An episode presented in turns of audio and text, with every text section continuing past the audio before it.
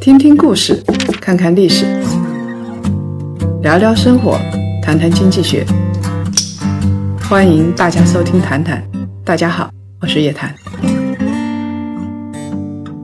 少说废话，不说假话，聪明人一起说人话，独立思考，理性投资，拒绝被洗脑。欢迎大家继续收听由叶檀财经与喜马拉雅共同推出的《谈谈》。四月底的时候啊，微博疯传了这样一则新闻：北京有一个带学区房的地下室，卖出了一千零五十万的天价。天哪，千万以上一个地下室，吃瓜群众当然就讨论得很热烈了。因为北京的学区房的政策发生了变化，北京的学区房画风就变得很清奇了。根据北京入学的新政策规定。北京户籍没有房子的人，只要是满足了租房子、就业稳定这些条件，你就是租房子，你的孩子也可以入学。这对于有户籍但是没有房子的家庭来说是一个大利好。但是呢，那些花了千万巨资买了学区房，甚至亿万巨资买学区房的家庭，他有可能千万巨资就打了水漂。北京的东城区和通州区。就喊出了一个口号：“学区房六年一学位。”也就是说，你的孩子啊，如果是读小学，他从登记入学的那一天开始，六年之后才能再次登记。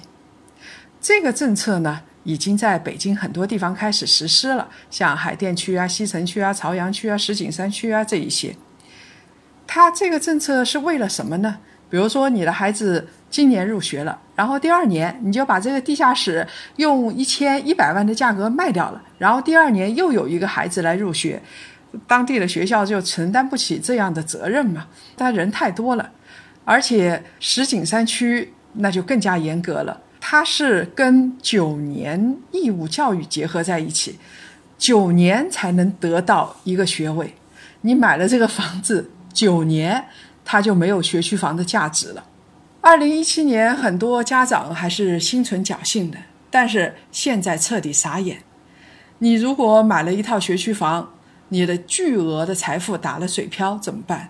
而且五月份的时候，好像又有新闻出来了，就是北京的学区房啊，可能重新划片。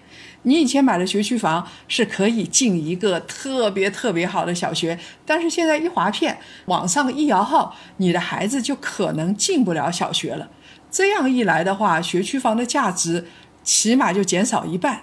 如果你买了学区房，你想生二胎，等到孩子读了小学之后，给第二个孩子再读，最好你这个老二啊，隔六年再生，否则啊。第二个孩子读书的时候，尽管你有学区房，也会很麻烦。另外，北京东城区的政策还规定了，如果你是今年六月三十号以后再买房的，就是要实行多校区的划分，由电脑来进行派位。这个学区房的炒房客那就彻底玩完，因为它划分片区是随机的嘛，你买了学区房也没用。通州区呢比较远一点，但是还是很严。谁让北京人那么多呢？他也是执行六年一个学位的政策，按照你房产登记的时间，比如说你拿到房产证的时间，然后呢给你排一个号，等到你排号排到了，你的孩子才能在这个学校读书。翻译成大白话就是买学区房早就能赚便宜，因为你的排位越靠前嘛。如果学校实在是塞不下那么多孩子了，那么当然是你登记在前面的，你的顺序排号比较靠前的，你能够读书。如果你买学区房买的挺晚了，你的孩子六岁七岁要读书了，那你半年前才买的房子，有可能排队就排不上你了，因为你排在队尾了嘛。你要进重点学校肯定是没戏。如果你没有房子，但是你的户口在通州，就由区教育考试中心来安排入学。这样子一来的话，你只要在通州有户口，就行了。你有了户口，拿了这个本户口本，然后你到区教育中心去，他给你一排号、一摇号，电脑派发，你的孩子呢到某某某小学去读书。这样子一来，你就没有必要买学区房了，因为有房跟没房的区别也就不大了。当然了，我们知道北京市东富西贵，最狠的是西城区。西城区规定啊，法定监护人必须在西城区。你是租房、买房都行，但是呢，即使你的法定监护人在西城区，你也必须参加计算机的派位入学。这句话是什么意思呢？我们还是翻译成人话啊。以前呢，爷爷奶奶这一辈啊，把房子给孙子孙女上学，但是爹妈的户口呢，不一定在西城区。你想想看啊，你爷爷奶奶、外公外婆这一辈在重点小学边上有一个房子，你把孩子的户口、把孙子孙女儿的户口落到爷爷奶奶这儿，那么这孙子孙女儿就可以读上重点小学了。但是现在西城区一声令下说不行，你必须是法定监护人。中国的法定监护人，当然了，如果不是意外的话，就是爸爸妈妈。如果爹妈都不在西城区，你即使孙子孙女儿的户口在西城区，你也是不能在当地入学的。哎呀，我这么一听，进一个重点学校真的是太难太难了啊！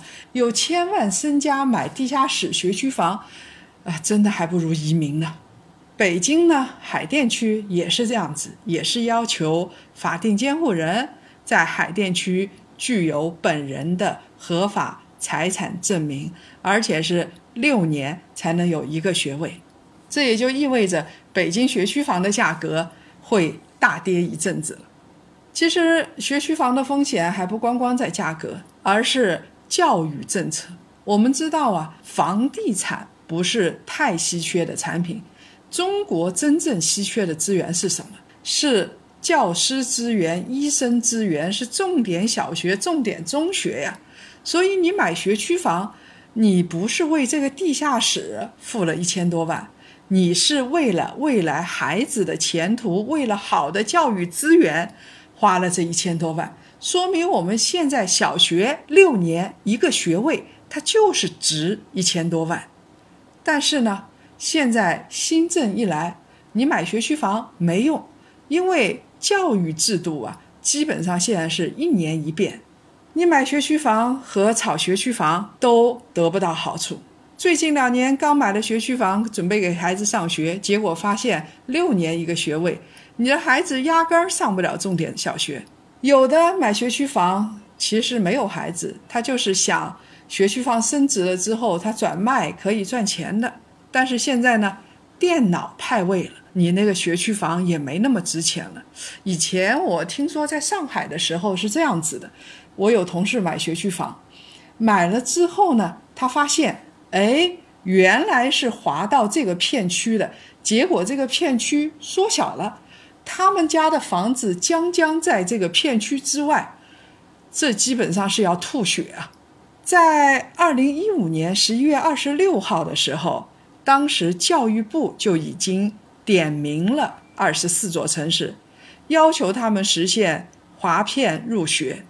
这些城市都是大城市，教育资源很稀缺的，像北京、天津、上海、重庆、沈阳、大连、长春、哈尔滨、南京、杭州、宁波、厦门，连南昌、贵阳、长沙这样的城市都包括在内。那说明中国的省会城市啊，基本上教育资源是普遍稀缺的。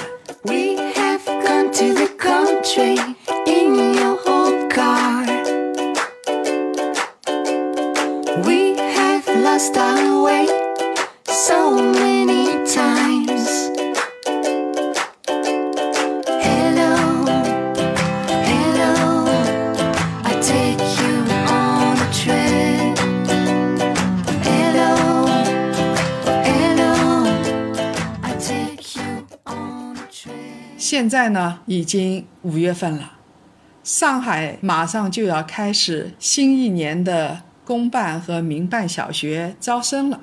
上海小学的入学报名系统在四月二十六号的时候开放，两月份的时候，上海教育委员会出台了新政，它规定了五月十九号到五月二十号，呃，公办小学第一批验证，民办小学面谈。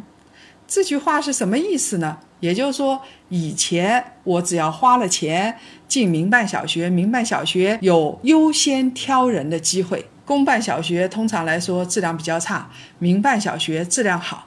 但是现在呢，新政一来，卡死了，民办小学跟公办小学都一样，你民办小学不能挑选优秀生，而且更绝的是，新政还规定了。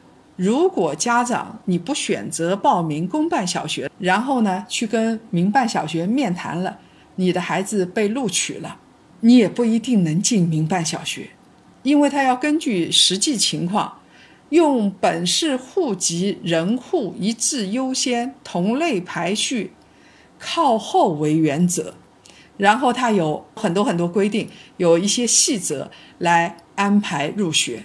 这个风险又很大了，也就是说，你不去报公办的小学，放弃对口的公办小学，结果呢，你进不了你自己喜欢的民办小学，你可能被调剂到一个很差的小学去。上海人呢，把这个质量很差的小学有一个专门的名词，叫做“菜小”。那大家现在知道了。你养一个孩子，读一个小学，读一个中学有多难了？当然，上海跟北京一样，也是教育资源非常匮乏的城市。上海人口比北京还要多嘛，所以呢，你如果说想买学区房的话，要尽快买，因为上海是规定了，你孩子要读书是要受户口所在地的限制的，要就近入学。而且你户口迁入的长短会影响入学资格的。你如果真的很想让孩子读某个重点小学，最好是怀孕的时候，起码两三年的时候，你就要在那儿去买一个房子，这样你排名就比较靠前嘛。现在呢，在上海啊，很多人又重新购买学区房了。因为现在新政出来之后，他要获得一个公办小学的选择权啊，我最好要靠近好的公办小学啊，所以呢，现在上海人又开始买房。上海为了限制很多人买一套学区房，也是这么一年一轮转。上海的基本政策是你一个学区房五年内享有一次同校的对口入学机会。多胞胎和二胎除外，这句话的意思就是说，北京是六年一选，上海呢是五年一选，比北京少一年，但是也好不到哪儿去。当然了，上海说了，你如果是一个家庭，你比如说你买了学区房，不是第二年就卖掉，那么你一个家庭持有五年以上，哎，五年内你又生孩子了，你只要是能够证明他是你的孩子。在同一个户口本上，他也允许你进边上比较好的学校，所以呢，上海人就发狂了。现在上海、北京买学区房的时间，我刚才真的没有开玩笑，已经一岁或者怀孕的时候就开始买学区房了。你比如说上海的徐汇区啊，到今年四月份的时候啊，边上有超一流小学的那些学区房，五年前。它的价格是每平方米八万块钱，现在每平方米十三万块钱，这个真的不算什么。我看到过过道学区房，上海的石库门，每平方米大概在十二万左右，那个地方只能铺张床，是根本不能住人的。所以上海的中介就经常会跟人说：“你要买学区房吗？要早买，要早买，最好是提前三年就买。”所以大家越买越早，越买越早。现在上海学区房还是很紧俏，有一些事情啊挺搞怪的。有一些房子是只有使用权没有产权的。你比如说有一些老房子，不像后来的商品房一样有完全的产权的，但是呢，它也可以满足入学的条件，你要有上海户口，不能贷款，一次性把钱付清了，你可以落户落到这样的房子里边去，你可以获得入学资格的。所以很多人买这样的房子，没有产权房的学区房，就纯粹是为了孩子读书了。这种房子，我告诉你，最高的是多少？十平米，两百万块钱。好了，说到这儿，大家就知道了。如果我们的教育新政真正的实施了，那么上海学区房就会高度的向好学校去集中。北京，我相信。虽然学区房的价值会下降，但是大家仍然会买学区房，而且越买越涨。